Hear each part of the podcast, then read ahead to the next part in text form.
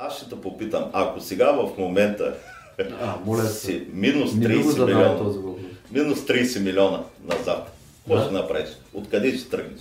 Стартираш от Мисля, че е нулата. друг въпрос, а?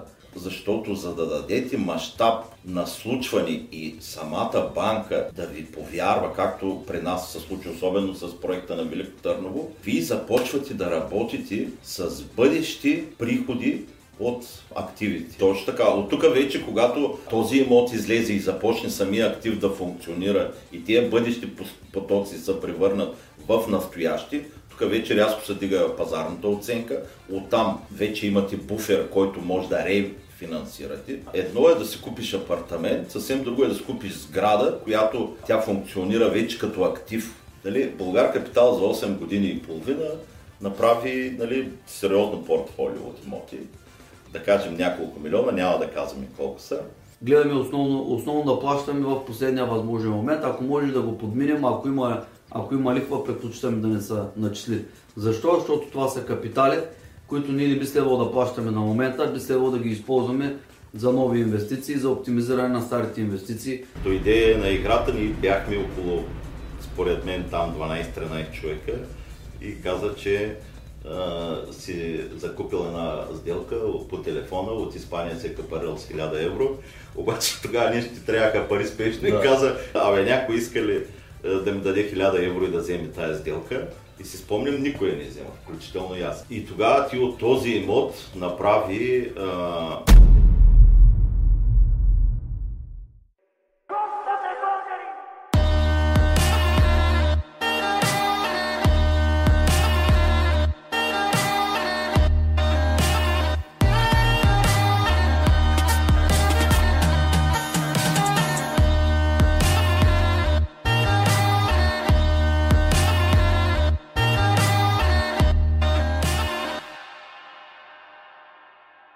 Здравейте, приятели! Вие сте с пети епизод на Българ Капитал подкаст. Малко в по-различен формат. Защо? Днес аз съм водещ, защото събраха много въпроси.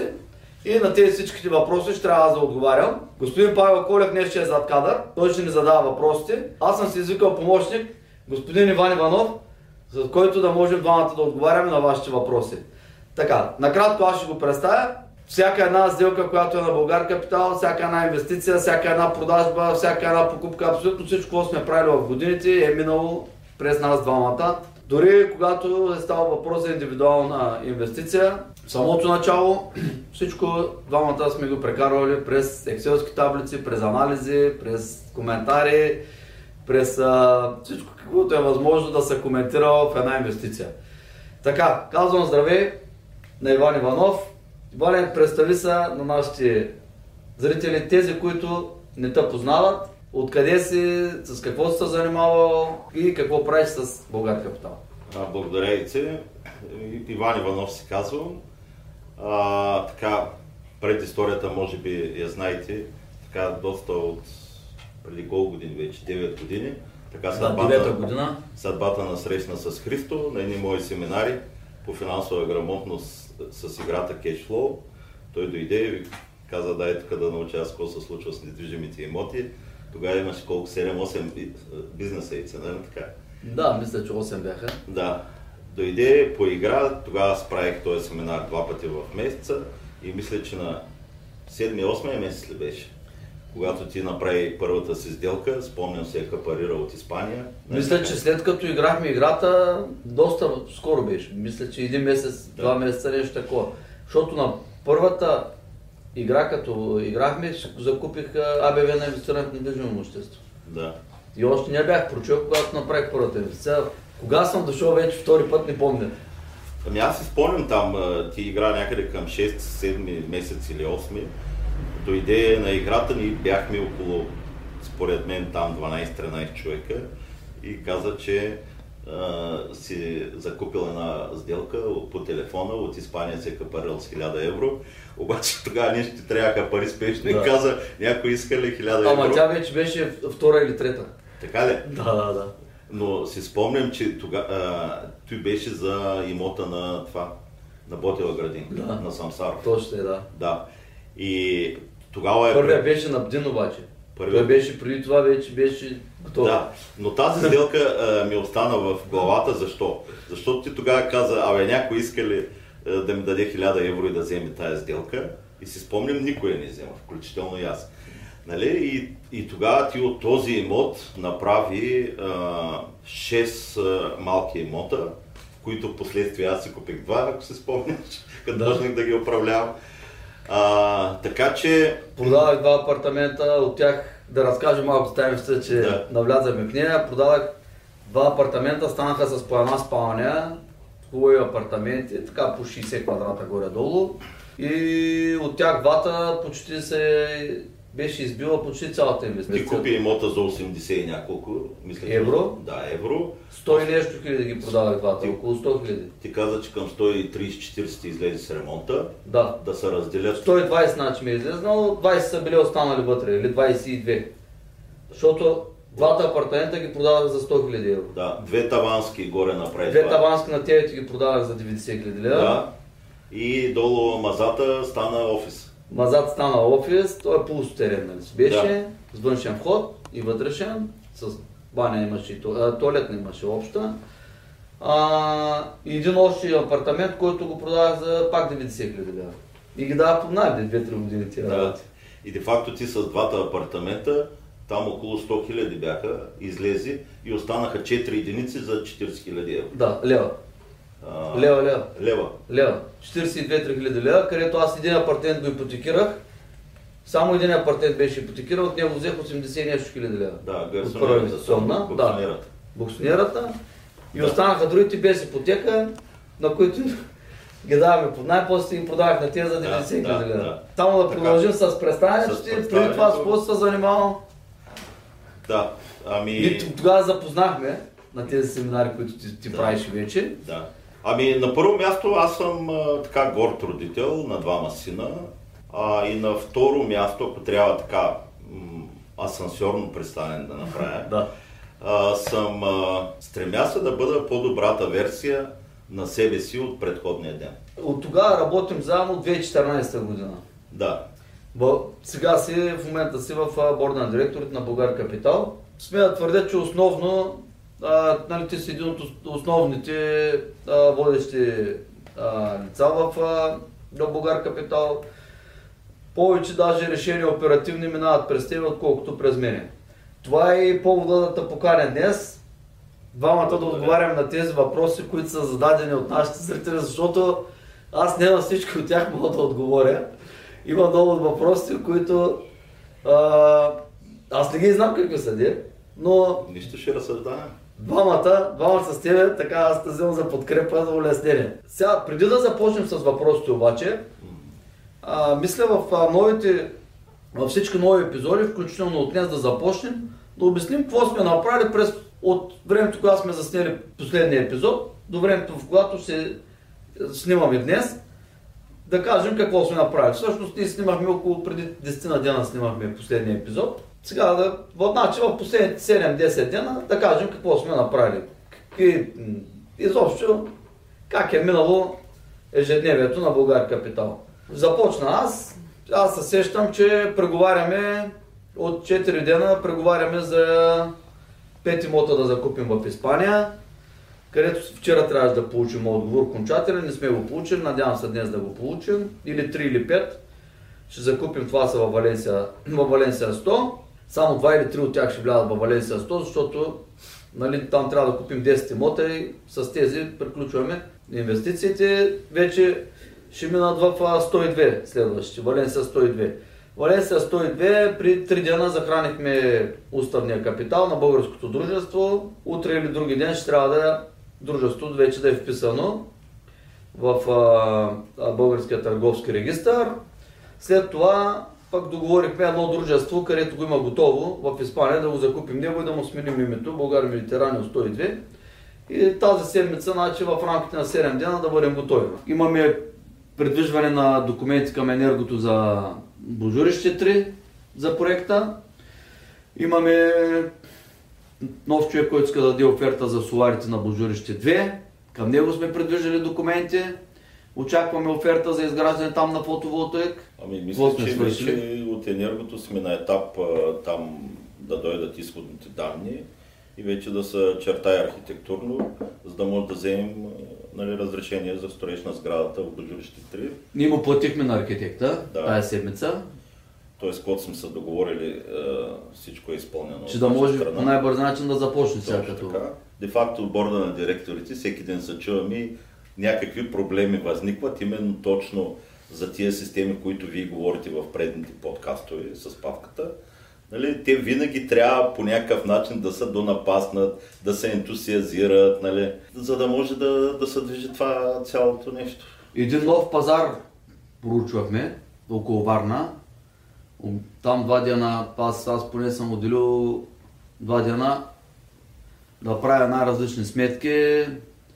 А, също така направихме оглед на една сграда близо до София, където ще видим евентуално нали, каква какъв тип инвестиция ще можем да направим с а, човека, който е закупил и ремонтирал. А, тези а, пуснахме значи, трима или четирима от колегите да правят поручване на различни пазари в България. Съответно, някои от тях са готови, някои от тях чакаме в следващите, в следващите дни да бъдат, бъдат готови. Проучване на паз, български пазари, където евентуално да направим, да направим бъдещи под някаква форма инвестиции. Също така на испанския пазар две оферти имаме. Един апартамент, който беше 36-7-8 хиляди евро, ние давахме оферта 30 или 32. Имаме контраоферта 33 или 34. Него ще го забавим за 102. Също имаме от вчера един, от вчера имаме една оферта, където 35 беше нашата оферта за един апартамент в Испания. Готов с нова кухня, нова баня, без обзавеждане, където контраоферта е 35 500, само 500 евро разлика, където я одобрихме. С нощи вечерта нали, я одобрихме офертата, защото сега за 500 евро нали, то просто няма никакъв смисъл нали, да се коментира. Та, това също обаче този имот, най-вероятно ако не одобрят пък другите, другите два или три, зависи нали, какво се случи, най-вероятно ще влезе в Валенсия 102 вече. Тези имоти, ние ще имаме подготвени имоти, да кажем 3, 4, 5, зависи сега нали, дали ще ни одобрят тези 5. Но ако тези 5 аз според мен ще ни ги одобрят, ще имаме, от тях ще използваме само 2 във Валенсия 100, останалите 3 са за 102. Съответно и два имота, където сега имаме контраоферта, един е с 500, където го одобрихме и другия пак е да, някаква малка разлика. Тези двата са за Валенсия 102, където ние вече имаме и подготвени за новото дружество. Добре, аз други неща не се сещам, ти ако се сещаш нещо. Ами, едно нещо интересно се случи, ако се сещаш, мисля, че понеделник беше. То е във връзка с стратегическото планиране на фирмата, защото това, което ние в момента правим, то е с а, така визия, да кажем 15-25 години някъде, докато с професор Йордан Йорданов беше. А, да. нали, стратегически там а, просто почнахме да разсъждаваме по какъв начин а, фирмата а, в следващите между 50 и 100 години може така да даде един а, сериозен тласък, а, доверие в инвеститора. И това, което сме си го мислили, нали, че а, стратегията в дългосрочен план е нещо, което ще направи доста инвеститори уверени в себе си и в нас да инвестират. Вече тук самата кауза, нали, не само недвижими имоти, ето предния подкаст беше и за традициите. А ти каза пазари търсим, ама за какво ги търсим тия пазари, може би тук, тук ще е интересно на хората. Да, да. Нали? А между другото, имам един въпрос аз към тебе и много ме се раби устата. Добре, сега. Момент само да, да представя, защото намесихме доцент Йордан Йорданов. Да. Доцент Йордан Йорданов, уважаеми зрители, ето тази книга е негова. Родознание българско, митология на вълчите следи в българска родова и военна история. Тази книга ви може да я намерите в нашия сайт, в отдел книги. Може да се я закупите. Това е книга, която е на българска тематика, българските следи в цял свят на всички континенти, символите, знаците българските. Доцент Йордан Йорданов, да представим по-скоро него, той е един от малкото макроекономисти в България. човек, който от комунизма до момента, включително нали, в комунизма, той вече на 70 няколко години, включително по време на комунизма и всички правителства след това, той е съветник по различни въпроси, по макроекономическите въпроси в България, бъдещето развитие на, на устойчиво развитие на бизнеса, като цяло на економиката на България, на къде трябва да се насочи, какви трябва да са нашите, нашите бъдещи цели и планове в дългосрочен план на всяко едно дружество. Не е план 5-10 години, 20, докъдето ние можем да разсъждаваме лесно. Той е човек, който може да разсъждава 50, 100, 200 години напред. Също така е Сдружение Туризъм е заместник председател. Съветник е на най-различни министерства, преподавател е в Лесотехническия университет. Може да прочетете повече за него. Представянето му е доста дълго и е доста, доста сериозен човек, който е с макроекономически поглед. Където ние до такива хора в България, не само ние като а, дружество, а изобщо е много трудно да се добереш днешно време до поглед за бъдещето развитие 50-100 години напред, защото ние в момента работим план на Българ Капитал за 100 години напред, но без такъв тип макроекономист ще е много трудно на нас ние, ние да, състав, да съставим нали, такъв а, сериозен план.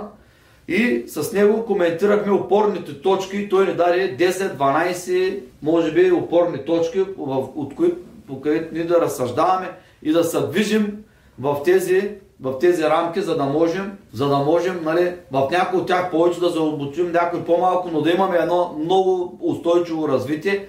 А, именно ние да развиваме и самите населени места и цялата економика на населените места, в които ние инвестираме, а също така и цялостно на, на цяла България да показваме това, което ние сме достигнали, да може да го използват и повече хора за, за други населени места където те, те инвестират и имат изобщо мисъл и поглед за в по-дългосрочен план, а не само да построят една сграда, да разпродадат апартаменти и да избягат на друг пазар. Нали? Това нещо, което се случва в момента, не би следвало да е погледа на инвеститора в недвижими имоти, защото един апартамент той не се купува с цел, ние не го купуваме с цел след две години да разпродадем цялата сграда и да избягаме от населеното място, а напротив ние го купуваме с цел 50-100 години това място да се развива и ние да получаваме найеми и изобщо да се развива не само нашата сграда, да се развива цялостната економика, защото без цялостна економика на това населено место нали, не би следвало ние да имаме на кой да даваме под найем в бъдеще. Иване, връщаме се на въпроса ти. Давай, давай въпроси и преминаваме към въпросите да. на гостите. Ами, понеже ти каза какво интересно се е случило и аз нали така долу горе се сещам. Сега се сещам друго интересно какво се случи на оперативката на борда. Дойде един човек от Франция, да. ако се спомняш, Точно, много е интересен, който беше на играта в неделя. Вече доста, според мен, голямо доверие в фирмата. Нали, той там, доколко колко 20 години е била, сега да. не се сещам колко във Франция. Да. Изградил е някакъв а, стереотип на живот. 7-8 апартамента е закупил, да, ги под найем. И в един момент стига точно до този етап, че а, не може да израсне. Нали? Не Изграждането на системите. Точно така. А, всяка една система, ние го коментираме в предните епизоди, че това е свързано с големи разходи и докато това нещо излезе на печалба, и... ти си в един такъв период, който хем да имаш 15-20 имота, хем трябва да станат 70, че да се оправдаят разходите по някои от... Да, и това е за мащаба. А, а другото, което каза, че а, намирам в Българ капитал средата, която на мене ми липсва. Да. Тук като казахме средата, да, само не знам дали имаш въпрос, да, да прекъсна. Средата, като казах, а, ти каза играта, играчи организираш, нали, тук, тук е момента да споделим, че органи, организираме всяка седмица. По стария начин, както ти го организираш да. на времето. Да. Да, кажи го ти. А, само, че вече е пречупено не само през теорията и през практиката на Българ Капитал. Българ Капитал за мен е една, един университет. Нали? И на база на този университет ние всеки ден учим по нещо. Ето нали, това, което казах, че съм по-добрата версия на, на себе си за следващия ден. Толкова много казуси излизат И вече играта Cashflow, коя е играта да кажем, Cashflow, парични потоци на Робърт Киосаки, откъдето тръгнахме и двамата, нали? А, просто и на хората им е много интересно и най-вече на инвеститори са Ти там изграждаш една среда. Точно така. И тази среда, ние вече имаме тази среда, нали, има а, хора, които са от доста години с нас под някаква форма да си партнират, а, но има и нови хора, които искат да влязат в този тип среда и именно това нали, ти имаше предвид, предполагам. Точно така, а, да повишат финансовата си грамотност, да видят как точно се влиза в една сделка, по какъв начин се борави с а, привлечени капитали, как се прави мащаб. Там се играе играта на Българ Капитал, която ние играем ежедневно. Там на живота си. Купуваме имоти. Точно така. Добре, въпросът имаш ли към мен или да почваме, има ли друг въпрос или да започваме с въпросите на гостите? Аз, между другото, имам един въпрос, да. който е, а, нали, Българ Капитал за 8 години и половина направи нали, така сериозно портфолио от имоти, да кажем няколко милиона, няма да казваме колко са. Аз ще те попитам, ако сега в момента а, моля си, минус 30 милиона, минус 30 милиона назад. Какво да. ще направиш? Откъде ще тръгнеш? Стартираш от нулата. Мисля, че е друг въпрос, а? Този въпрос е Виж, много интересен. Стартираш от нулата, обаче си минус 30 милиона назад. Имаш да ги даваш да. на някакви хора, където можеш евентуално да, да отложиш. Този въпрос предлагам да го оставим за края на подкаста. Защото стана много дълго представенето. Аз само ще бъда няколко неща и по този начин хем да накараме нашите драги зрители да останат до края на епизода, тъй като ще е много интересен отговора на Христо. Преди това само да дам а, бърз апдейт и от към а, другите гледни точки на България. Предстои време да си помисля, нали? Сериозно. Да, Добре. Да, сериозно. Да, значи едно от което свършихме. много сериозен въпрос.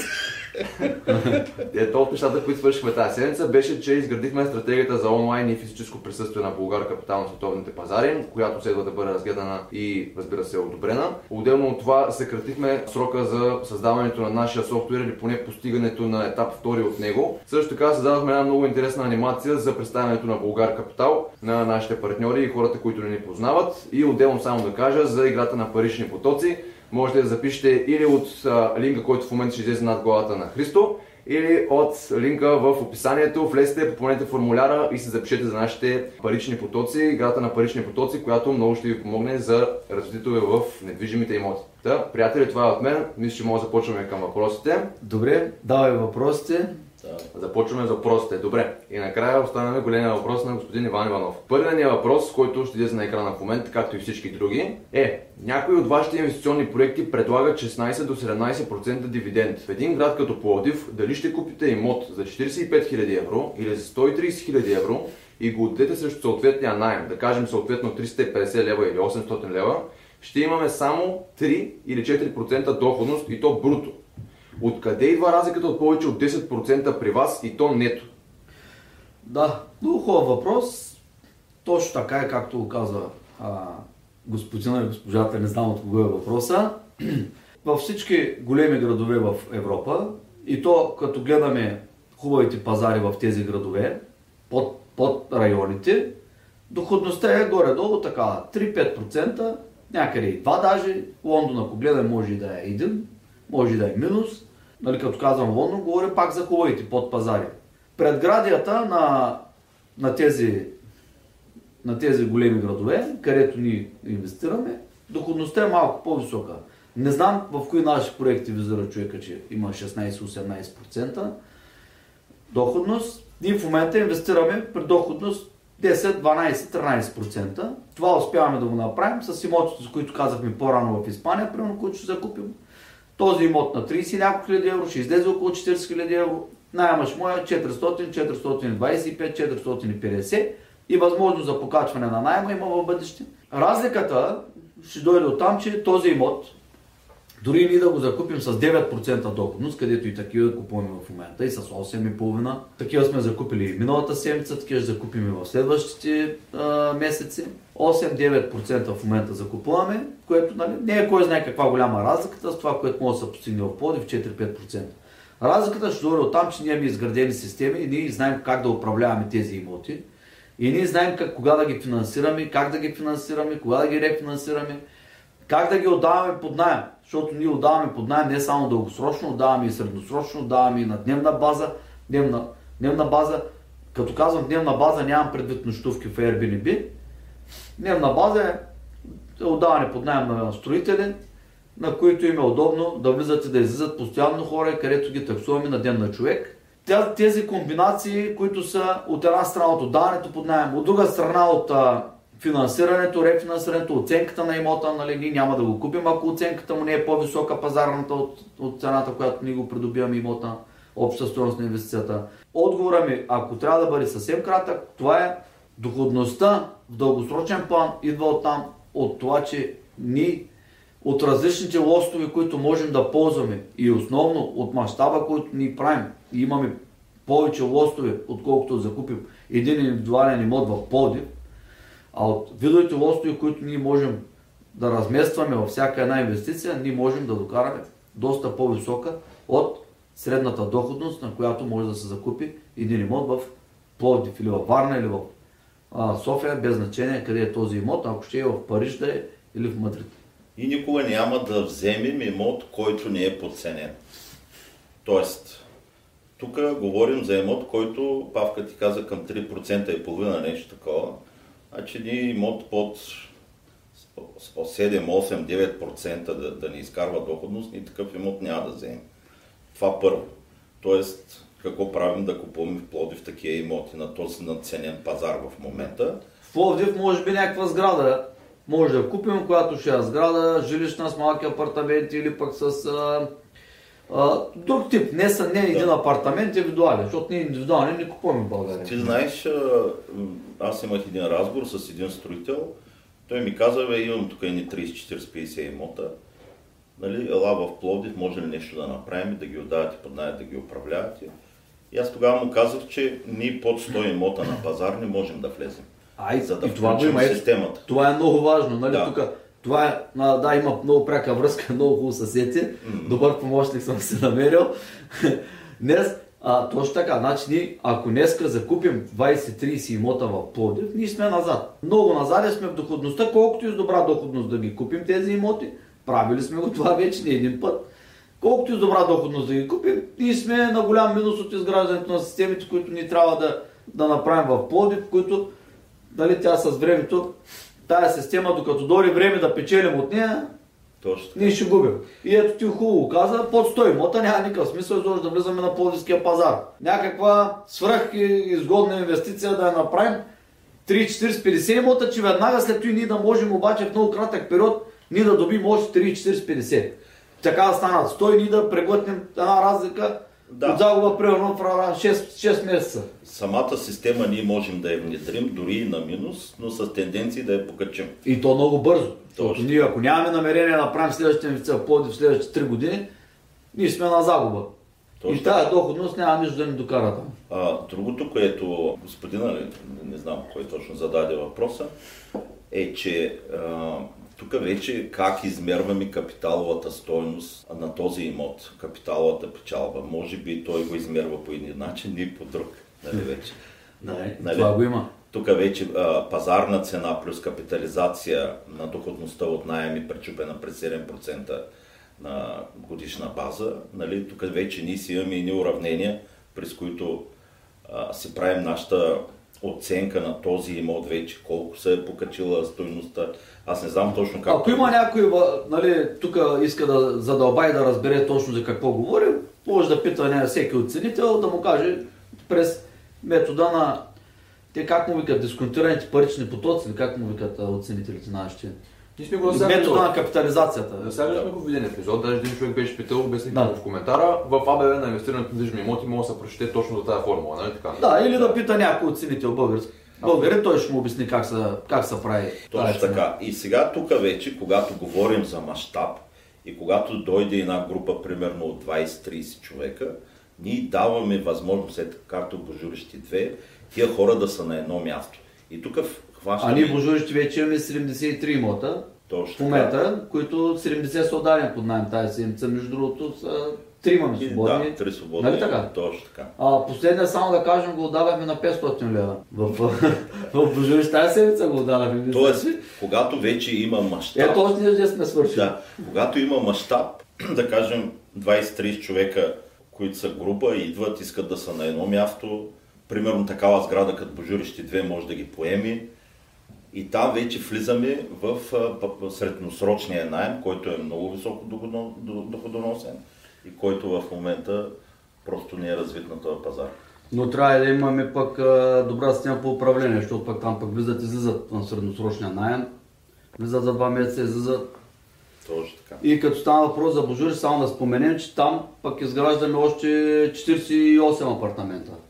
Да, Освен тези 73, където имаме, те от тях основно са студия. Нали, казваме за 500 лева, където го даваме, то е студио.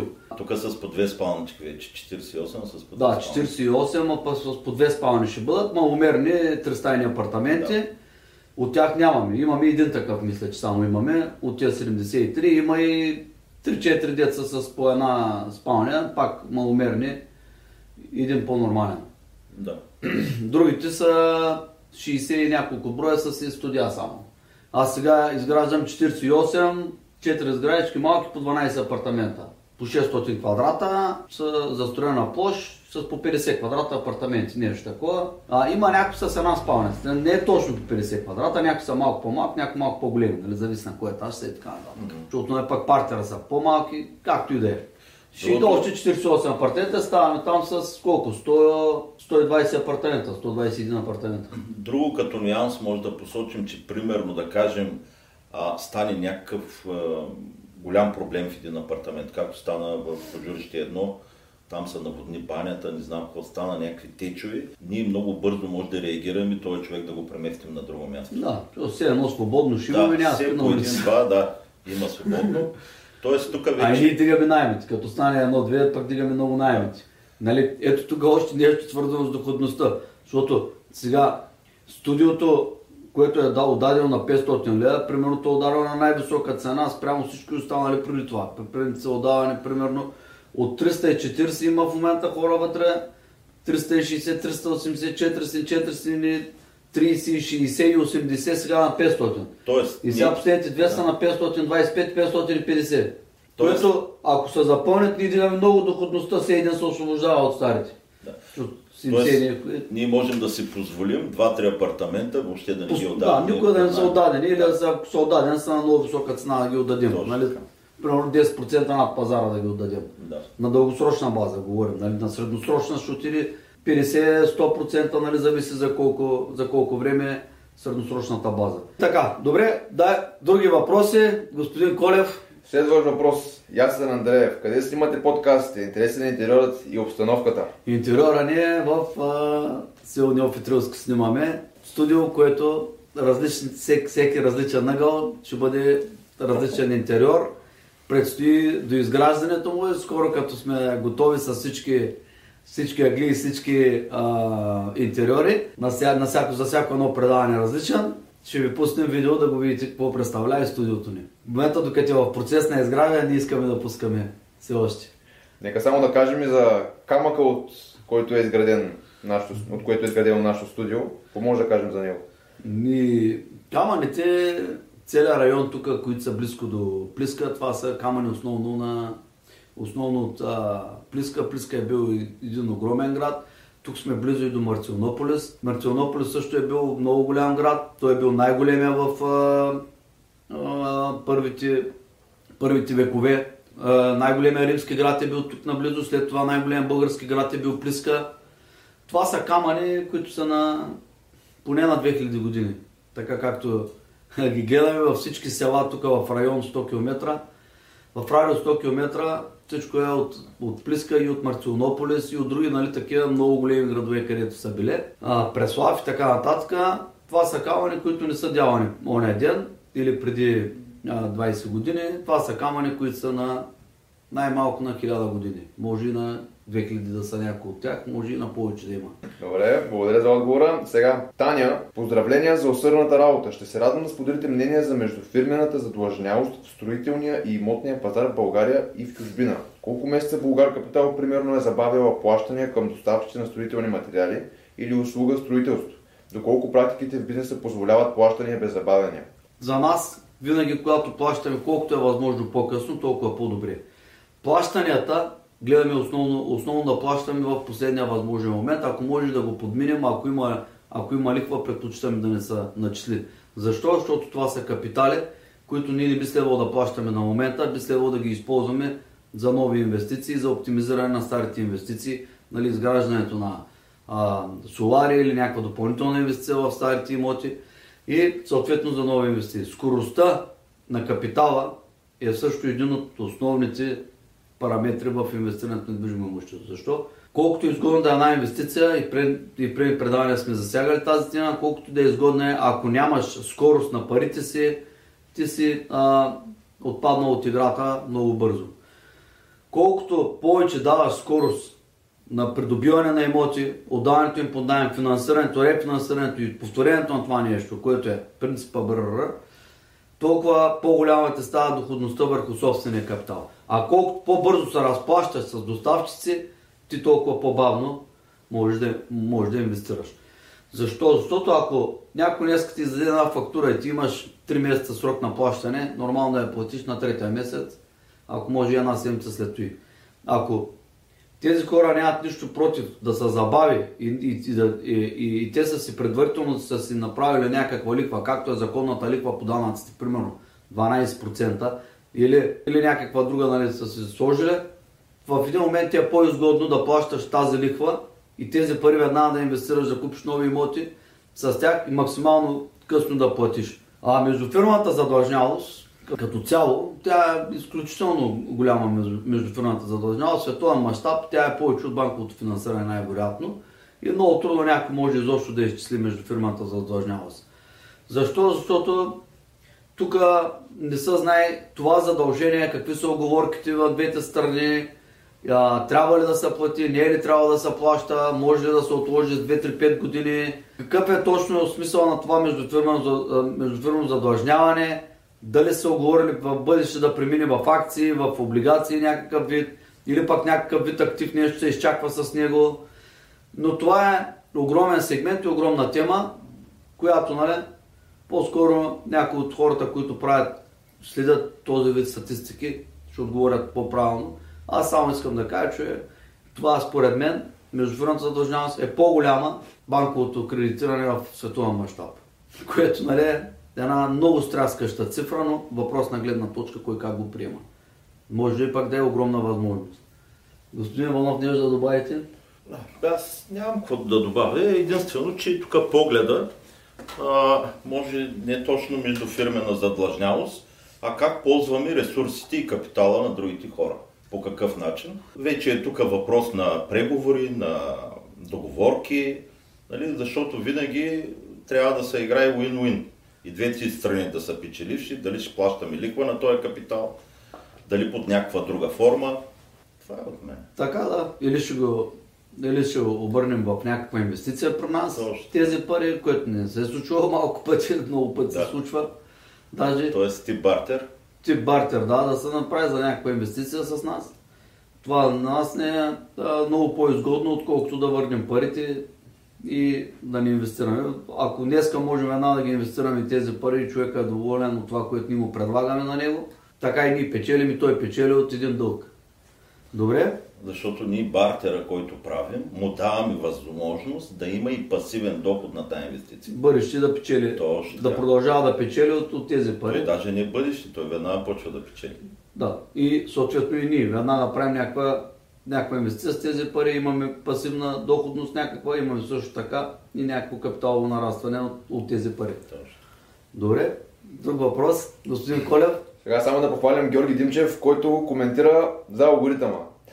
това, това със сигурност е оценено, приятелю, и също така след това отговор от Петко Кундев на същия коментар. Аз по го споделих на 8 приятеля във Viber, така че продължавайте, приятели, да се сравновавате в това отношение. Благодарни сме ви, че ни гледате и че споделяте на вашите приятели и роднини. Коментар от Неткича, който първо ни поздравява за подкаста, за което благодарим и след това казва.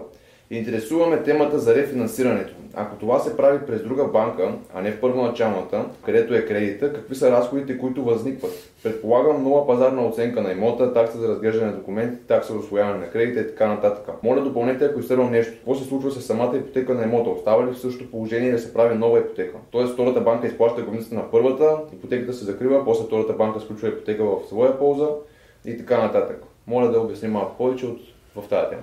Да, тук господин Иванов по-добре може да отговори от мене.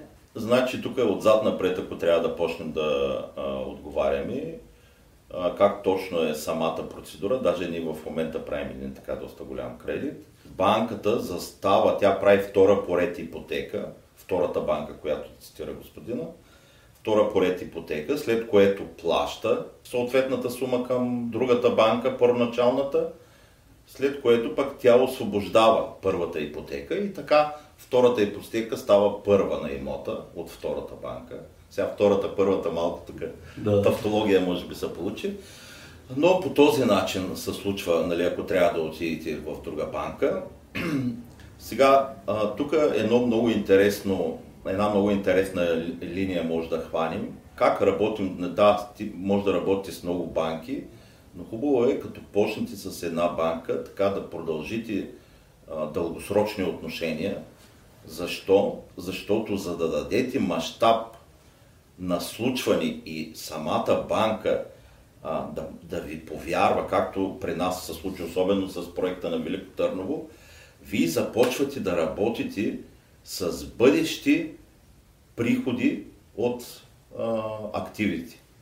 Тоест банката, след като види една сграда, като сте я направили, нали, те дойдоха от София, нали, първия кредит, който изтеглихме. А, няма да цитираме банки, нали така? Yeah. Да. А, дойдоха, видяха... От, от.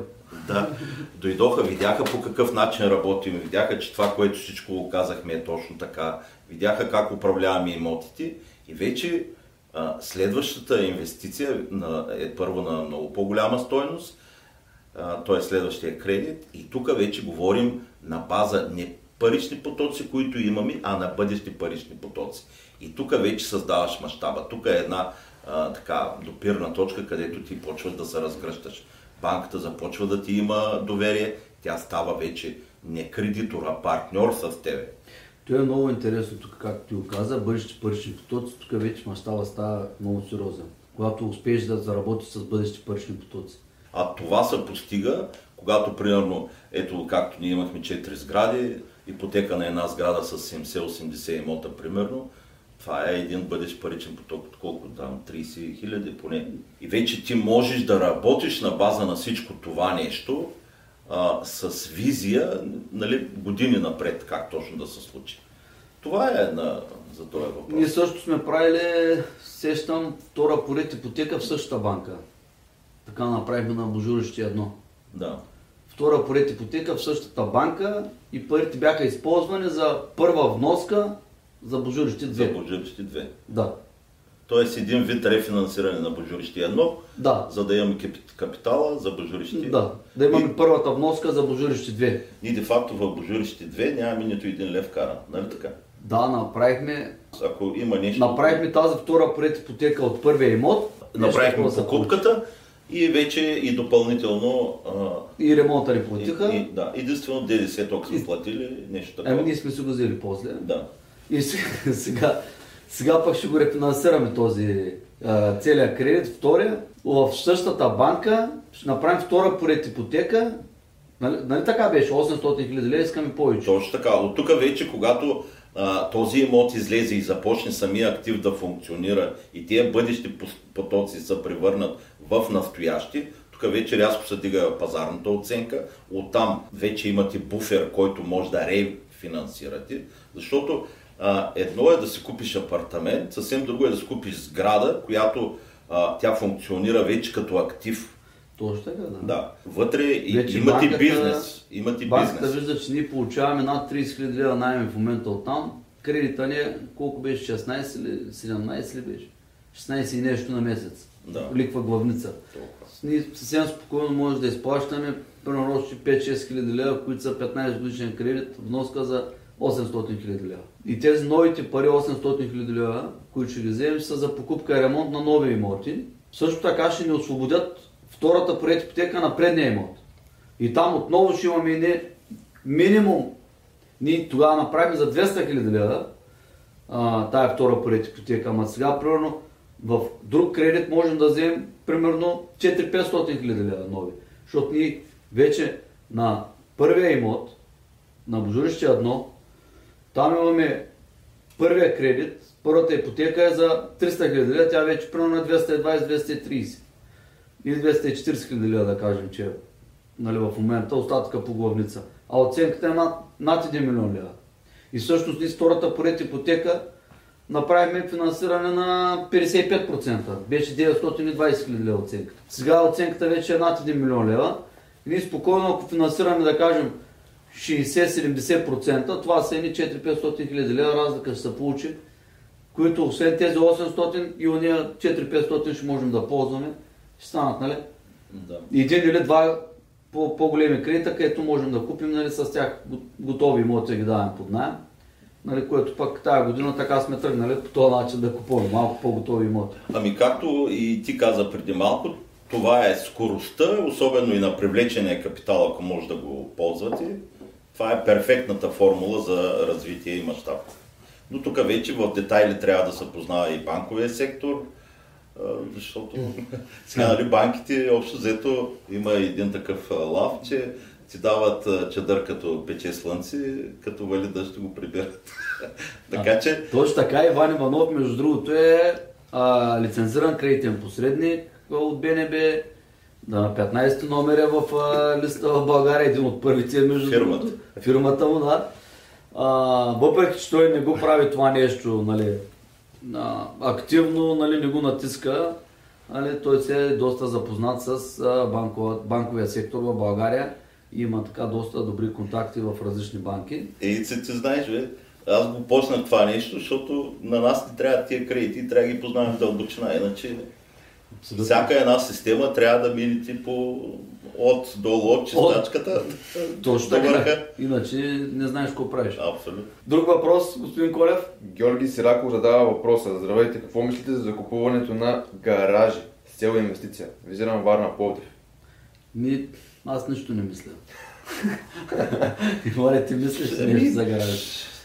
Гаражите, Вижте сега, искам да кажем защо нищо не мислям. Нали, Лева, Да, Защо, нали? Бъзикам се. Да. ми, защото първо, първо трудно ще ви дадат кредит за покупка на такъв гараж. Ако ни а, на нас парите ни стоят в един актив, паркирани, това за нас не е актив. Да, аз съм го обяснявал някъде, между другото, такъв Нали, въпрос. паркоместата и, и гаражите. Да. Паркоместата и гаражите, ти нямаш оценка хубава. Ако имаш хубава оценка, нямаш пък хубав процент LTV или как беше? Да, LTV. ще Нямаш хубав процент финансиране. Ако е сериозен бизнес с паркинги и гаражи, нали, това е съвсем друга тема. Ако е инвестиция в имоти да правим в паркоместа и в индивидуални гаражи, аз според мен няма никакъв смисъл, мащаб много трудно ще се даде, много бавно. Сега, виждам в, на различни места, виждам автоматизирани паркинг, автоматизирани паркинги, сега там вече обаче си е бизнес. Нали? Това е инвестиция до някъде, основната част е бизнес при тия хора. Как точно, как точно го а, правят бизнеса, със сигурност на пръв поглед изглежда по-доходоносен. Дали успява да победи сегмента, в който ние работим жилищно, не съм сигурен. И ще бъде, ще бъде нали, в момента, нали, ако дам мнение, нали, ще бъде спекулация. Няма, няма да е едно-едно, понеже не сме и запознати, не сме го и правили. Има голяма разлика от актив паркинг до актив сграда, която е за отдаване под найем на, за, за живеене. За, за четете, за големите инвеститори в а, недвижими имоти, нали, ще срещнете в най-големия си процент, ще срещнете жилищни имоти, а не паркинги и гаражи и паркоместа. А индивидуално, няк днеска, ние да тръгнем да купуваме, примерно, тук три паркоместа, там пет, тук едно, а, два гаража, пет гаража, нали, според мен няма никакъв смисъл да се коментира това нещо. Спрямо това, което ние правим с инвестициите в жилищни имоти. А, това е от един от нашите подкасти. Визира се минутата. 35 минута и 50 секунда. Казва се от наша страна. Имот може да се купи на 10% от пазарната стойност. 36 минута и 4 секунда. Ито е купува имоти на минус 94% от пазарната им стойност. Как е намирал такива имоти изобщо? Чрез банки, търгове? Това не е някаква тайна. Това е когато има, има криза на пазара, тогава вече който дава пари, той получава. Сега, нали, тук ние не казваме, че сме, имаме някакви тайни имоти от някъде ни изкачат на нас, нали, някакви нали, специални места. Всеки един притежател на имот, бил той инвестиционен фонд, а, банка, а, част, частно лице, някакво дружество, нали, всеки един човек иска да вземе максимума от този имот. Но той може да получи максимума, може да получи и по-малко днес заплатен имота, както се нали, фирмите за изкупване на имоти, купуват на 20-30% под пазара, може би на моменти 50 стигат. Това се случва и дори ежедневно. Нали, всеки ден, ако го погледнете, всеки ден се случва. Сега аз съм става свидетел, нали, не само покрай нас, нали, не само в нашата група, става съм свидетел и на, на най-различни най-различни а, предложения. Коментирал съм го и дали с много брокера на недвижими имоти в България и те са ми дали някакви нали, невероятни за тях неща, които са се случили, са ми ги обяснявали.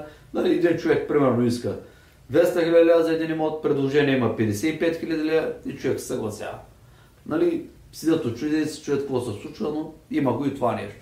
Аз съм ставал свидетел, един човек беше пуснал един голям парцел с гради, там полусамолетни и така нататък, но наистина атрактивен парцел. Беше го пуснал 75 000 евро. Купувача, мой познат, му предложи 15 000 лева. 10 нали, пъти надолу. И човек се съгласи. Първоначално каза, не, ти лут ли си, минаха два месеца и се обади и каза, съгласен съм, купувай. А, този човек реално знае, че ако го пусне, примерно, имота на не 150 хиляди лева, 75 хиляди евро, а на, примерно на 100 хиляди лева, може би ще има друг интерес, друг човек, ще дойдеш преговаря, най-вероятно ще го продаде за 80-90 хиляди лева. Защо го продаде, аз не можах да, аз не можах да разбера на човека как, какво му е прещракал, какво му е хрумнал. Офертата това беше 15 000 лева за 150 000 лева, 75 000 евро беше офертата. Офертната цена. Моят познат предложи 15 000 лева и го закупи. Аз съм давал примера в Испания, нали, че сме закупували имоти на 6, на 10, на 8 хиляди евро, на 11, на 12, там на тези суми на всякакви имаме закупени имоти. Това са били имоти, които някой ги е пуснал да ги продава, в същото време ние сме дали оферта или пък директно сме съгласили на цената. Но това нещо, същото може да се случи в България и то още утре. Нали? Както днес си говорим, утре напълно е възможно също да се случи. И, и трябва да бъдете готови зависи от коя страна сте, нали, как да се подготвите. Ако сте продавач, ако сте купувач, всеки трябва да се подготви от неговата си страна. Не малко сме правили в България нали, доста такива интересни инвестиции. Възможно е да се случи, винаги и винаги ще бъде възможно и то на всеки един пазар, без значение на къде от този пазара, надолу или нагоре. И това според мен се случва ежедневно, дори и днес. Ако вие обаче следите само имотите в центъра на големия град, нали, може би няма да хванете такива големи разлики от офертна цена до покупна цена или от пазарна цена до покупна цена. Господин Иванов, нещо да добавите? И просто трябва да го търсите този имот. Аз не съм бил тук на подкаста, който е 36 или 35 минута, но има ги тия имоти. Те не са в големите градове, където почти всички инвеститори, според мен, се насочват. Не знам по каква причина. Както и ти каза, и це в центъра. А, има такива сделки, просто трябва да ги, да ги търсите, да се свържете с... Между другото, ето това е много важно екипа. Ето, тук идва правилния брокер. Да намерите правилния брокер, да го видите той а, нали, по какъв начин иска да работи с вас, да създадете една такава и не такива отношения, където а, изгодните сделки да идват първо при вас. Нали. Ето вече тук умения на, на менеджмент, как, как точно ще се нагласите вашите системи. Имота, само да дам няколко примера. Имота в Божурище сградата, след като ремонтирахме за милиони и сто хиляди или колко е ремонтирахме, около милион, милион и сто, а, ние сме закупили тази сграда за 700 хиляди лева, нали така беше? Мгм. Без ДДС ремонтирахме, по, това е покупка без ДДС, нали няма ДДС. После ремонтирахме за милион, милион и сто без ДДС. И сега оценката е 3,6 милиона. Да. Последната ние сме правили лято. Сега в момента даже сигурно е по-висока. Нали, ето го един имот, ние сме го купили още в момента на покупката, ние го купихме за 700 хиляди или 730-40. То още в момента на покупката той се струваше три пъти повече. Примерно ние ти сме го купили на 30%. Спомняш ли си, че по обява е на една нова година? Да, Кой- Я намерихме тая На обява. коледа, Беше да. объркана обявата. много, да. Беше объркана, ни пък Вместо общежитие беше писано хотел. ни беше и друга цена, те поправиха цената. Как? Да. Купили сме го на около 30% от пазара още на момента. Да. Сега дали ще купиш на 10 и на 30, пак е доста под пазара и е достатъчно. И това е, сме го направили не миналата, по-миналата година. Миналата година беше готова. Лятото по-миналата година я купихме, 2021, Да. 2022 го даваме под найем Да. от април или от Април. март. Да, от март почваме да пълним до нещо такова. Но и това се е случило миналата година. И тази година не сме го потърсили, не сме го направили същото. Господин Колев, давай следващия въпрос. Следващия въпрос е малко по-дълъг и е свързан с а, твоята стратегия, която бяхме представили на семинара в Шумен преди известно, преди доста време, Да. ако се сещаш, да. А въпросът е следния. Здравейте, тъй като казахте, че ремонта се е проточил, тук става дума за пожурище едно, близо една година, как смятаме заема към банката в този период, докато не започнем да го отдаваме под найем? В случая имате вноска от 2300 по 12, това са 27 600 на година. Смятаме и към тези 160 000, които са първоначалното вложение. Всичко друго е обяснено много подробно и разбираемо. Благодаря ви. Само лихвата обаче трябва да се сложи към обща стоеност на инвестицията. Значи всички разходи до момента, до който имота се отдаде под найем, без главницата изплащането, лихвата е разход, в този момент, включително заплати, то- ток, вода, данък на имота, застраховката на имота, поддръжка, ако има някаква временна през това време, всичко това се отнася към обща стоеност на инвестицията до момента, в който се предаде към управление този имот. До него момент всички разходи ги отнасяме към обща стоеност на инвестицията. А, това нещо е позволено и по закон.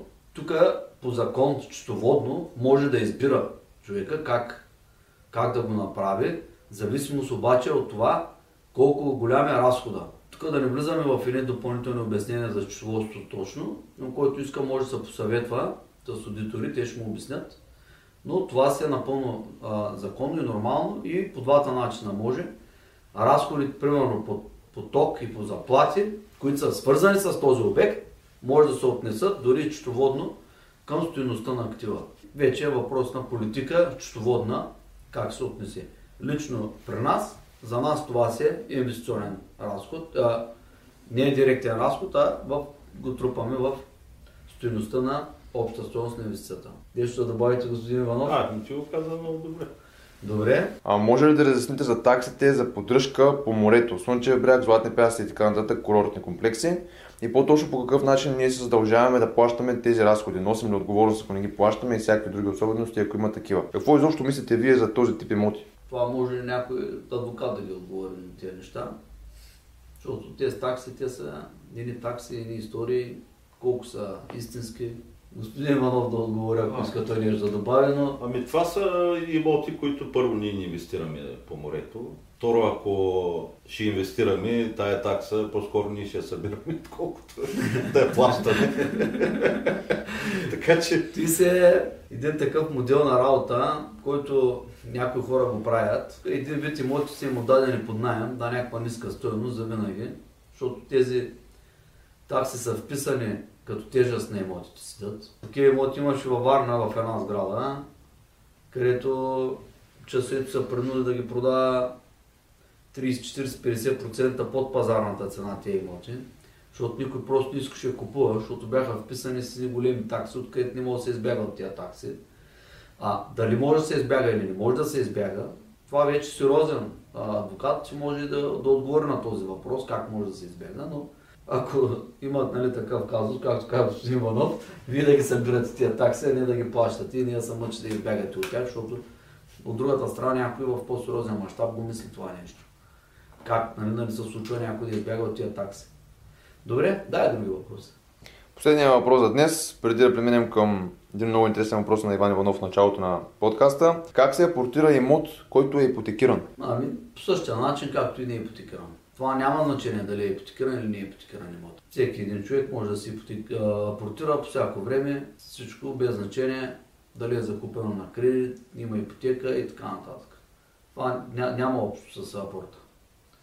Ни, по принцип, когато е физическо лице го прави този апорт, юридическо, ако ще прехвърля собствеността, е длъжен да уведоми банката по изискване на банката, не по някакъв друг закон. Самата банка го изисква, нали, когато има някакви такива промени, да ги уведомява, да са уведомени. Ние сме го правили без да ги уведомяваме банките. И когато си плащаш кредита, не би следвало да имаш някакви проблеми.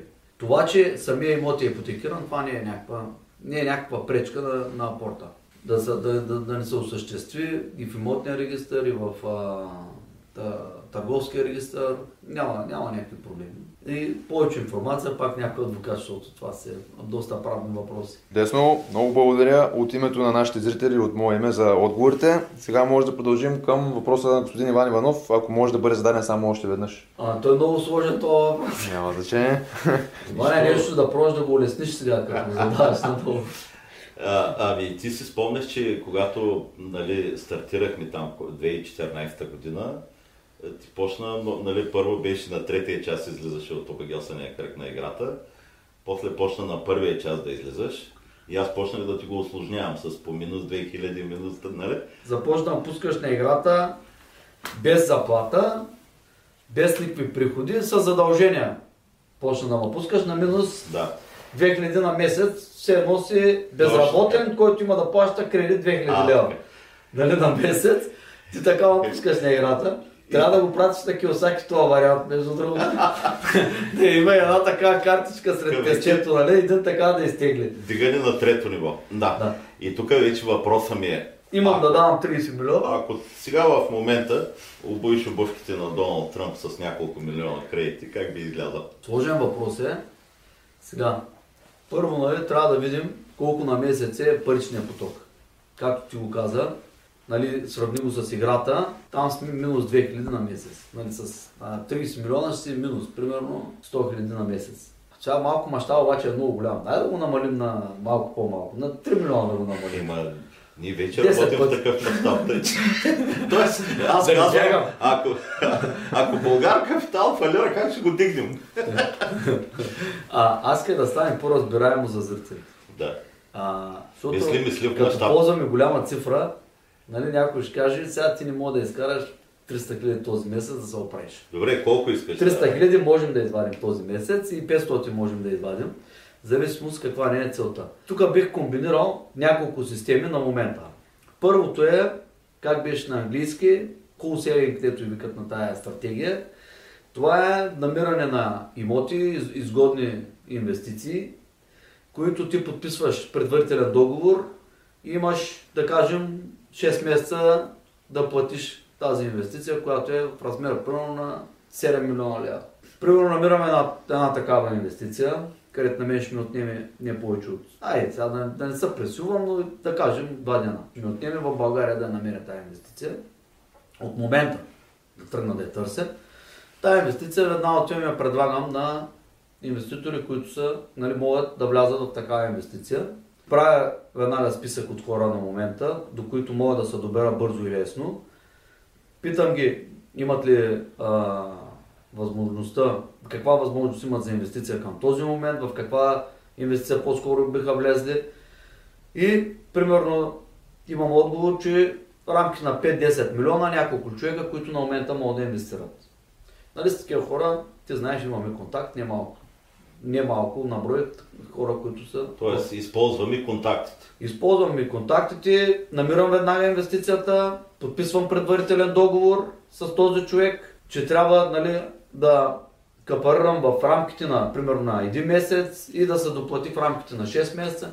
В това време веднага отивам при тези хора, които нали, аз предварително съм ме подготвил тази инвестиция с техните критерии които те сме обсъдили по-рано. На един, на втори, на трети предлагам, като тук какво ще целя? Ще целя хем дългосрочно да имам някаква част от тази инвестиция, да имам паричен поток, хем и на момента да взема някакво солидно комисионно в размер на примерно 300-500 хиляди лева, 1 милион лева, нали, зависи колко изгодно е това предложение. Защото, ето пример в Плевен имаше така инвестиция, която беше в 8 милиона лева, обща стоеност на инвестицията, къде тя на момента струваше между 12 и 15 милиона. Ти тези пари за колко, за какъв период от време мога да ги събереш? Кои пари? Не тия, които, които трябва. В случая 7 ли визираме? 7 милиона лева. 7 милиона, да. Зависи в какво състояние си, защото а, нали, като кажеш ти, ако аз днес съм на минус 30, много трудно ще можеш да събираш капитали, защото хората не ти вярват. Освен тебе, освен ти, че имаш проблем, Българ Капитал, кой друг има проблем? Имат проблем на инвеститорите, на парите, на които имам да връщам. Още някой кой има проблем? Тия парични потоци минус. Банките ли? Банките Добре, имат проблем. А, аз- Тоест, ако нали, тогава вече отиваме и разсъждаваме с банките, че в, може да има един гратисен период, примерно, в който да намалят паричния поток, да излезем от тая кал. Да. Нали? Така е, прав си. Това със сигурност е много добра опция. Веднага почваш преговори, както на- нали, и Бай Тръмп го беше обяснил. А, ние, ние сме го и правили, нали, в covid като стана първата пандемия, се, по, се поплашихме всички, нали, какво следва от тук нататък. И махнахме на няколко кредита, махнахме а, главницата за 4 месеца и махнахме главниците, а не помня в какъв размер, ама едно 10 на хиляди лева и махнахме главниците на момента. Също така можеш да се предоговаря и ликвата да отложиш. А, с всички тези кредитори, които ти имаш а, или партньори, с всеки един от тях, ако ти имаш месечно плащане към тях, можеш да пробваш нещо по-изгодно да им дадеш в бъдеще, повече да спечелят и сега да се откажат временно от тези си от, от тези си месечни потоци към тях. Банките са готови на такова нещо, особено когато става въпрос за сериозен проблем и, и, и те да влязат в сериозен проблем. Защото от друга страна на тези 30 милиона минус седят някакви активи, които може би не работят в момента, може би ще заработят съвсем скоро. А, може би те ще трябва нали, да ги а, възбранят и на едната банка, примерно, е 5 милиона, другата 3 милиона, другата 8 милиона кредита. Една друга банките гледат да не се създават проблеми на тях си помежду си, защото един от тях, като създаде проблем, той създава автоматично и на всички останали банки, които защото не може нити а, едната банка да атакува, а пък другите банки да седят да мируват и да чакат нали, да видят тази ще може да обере от тебе. Нали, че евентуално нищо да не остане за тях. Съответно, дори трябва да правят същото. Така че тук по-скоро банките са съгласни на отсрочване на плащането по лихва и главница или поне само на главницата, което нали, с кредити, които ние работим, те са къси кредити и а, нали, максимум е 15 годишен, има нали, доста по а, къси кредити, но той зависи и кога е теглен, защото той като е теглен преди а, 6 години, ето имаме сега един такъв кредит, който той остатъка му е 9 години. Той вече плащането му по а, главница, главницата е вече доста голям процент от общата, от общата вноска. Нали? Това също е една, една възможност. Но с, а, се върнем на хулселинга, на предното, на а, предното нещо, което казах, с а, тази стратегия много бързо ние ще можем да направим хем някакъв нов паричен поток, също така, че може и някакви а, средства на момента да се да се вземат от тези ин, ин, е, инвеститори нали, под формата на комисионно.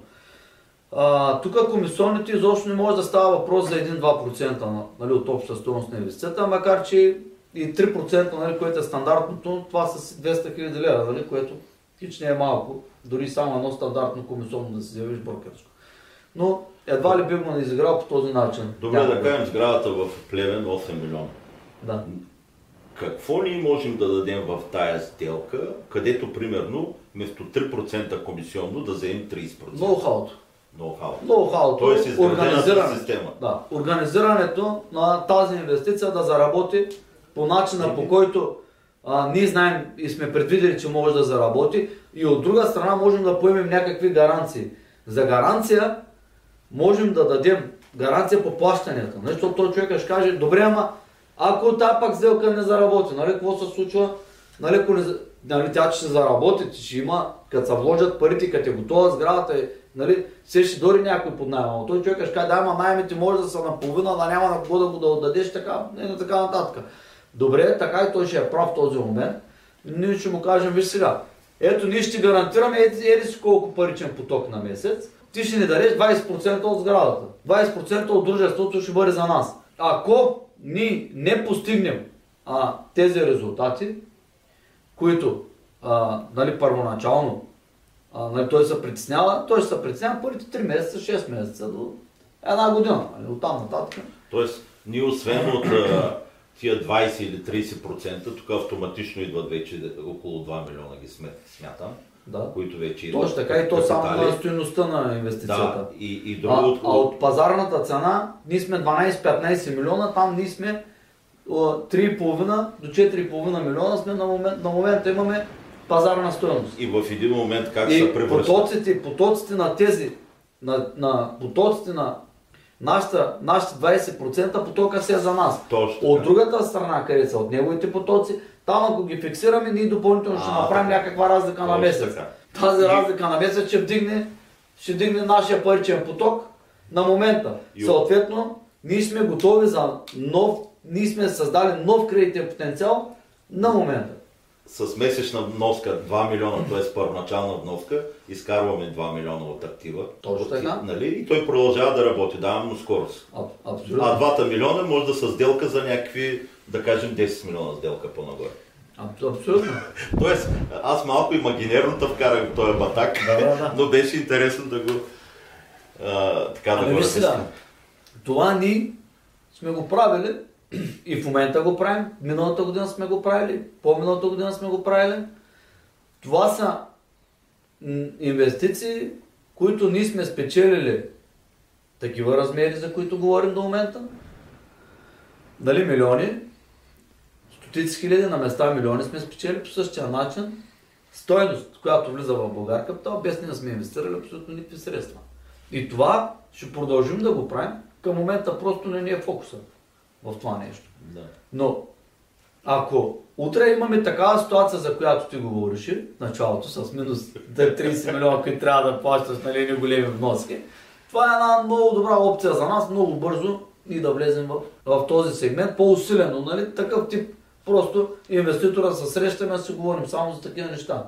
Можем да слезем, нали, с по-малки стоености да говорим, може да говорим и за 600 хиляди, примерно до милион, милион и половина, където нали, вече доста хора могат да влязат в тази инвестиция, доста хора имат този кредитен потенциал и доста хора имат такива а, средства, нали, кеш. В него пък сегмент ни много бързо ще реализираме, само ще реализираме и ни по-малки нали, месечни парични потоци, където пък не са, нали, няма да отговарят на тези а, на необходимостта ни ние да изплащаме нали, ни 200 хиляди на месец на някой, да ги плащаме. Просто ще трябва временно да направим няколко по-сериозни инвестиции, от които ни да стабилизираме положението. Добре, супер, видя със светлина в тунела. Ито само с мен тук така зад камерите бърз въпрос казваш, ще видим с инвеститора, този, Да. който ще направим е фактически холсел сделката с него. Защо го наричаш инвеститор, а не предприемач? Ами, виж предприемач е този, който създава възможността. Инвеститор е този, който прави една пасивна инвестиция, подготвена по някакъв начин или от него, но до някъде. Предприемача, той би следвало това цялото нещо с изграждането на системите, офиси да отваря на места, нали, където е, са инвестициите, да създава тези системи, които ще управляват тази инвестиция. Нали, говорили сме вече кои са системите. Всички тези неща нали, са работа на предприемача, да, не на. Инвеститора но работа да направи един банков превод да си наблюдава цифрите по един час на месец, а не повече. Нали, да гледа дали върви в рамки това нещо.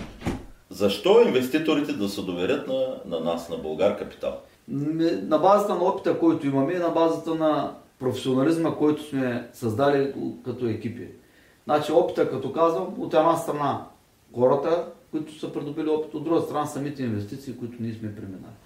Това са нещата, които ще бъдат водещи. Казвам а, опита нали, в инвестициите, опита на хората, които нали, движим изобщо Българ Капитал, тук в основата си ще става въпрос нали, и за доверие. Колкото и опитни да са едни хора, колкото и а, инвестиции да се нали, през тях, ако няма доверие, личностно доверие към хората, които са ангажирани с тези проекти, няма да се случат нещата, само на базата на опита и някакви експертизи, нали, на някакви, а, нали, някакви хора, нали, примерно в някакво дружество, големи специалисти. Това нещо го има, това е основата, но нататъка е доверие в, доверие в системата.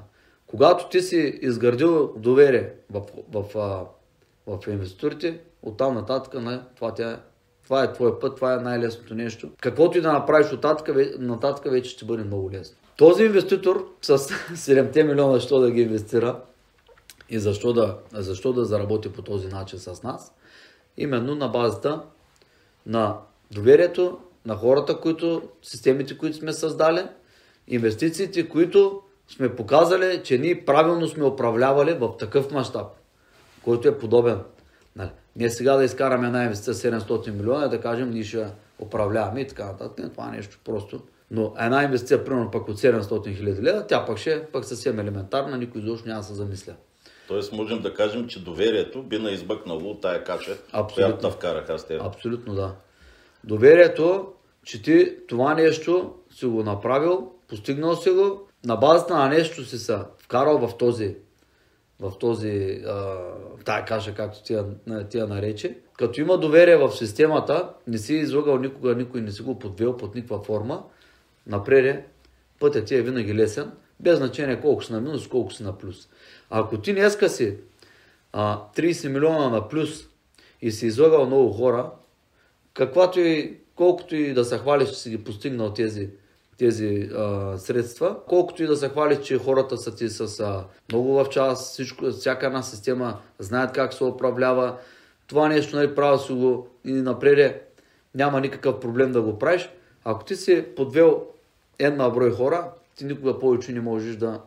Никога, никога няма да, да можеш напред да се развиваш с а, темпа, който нали, би следвало да се развиваш, ако имаш доверие.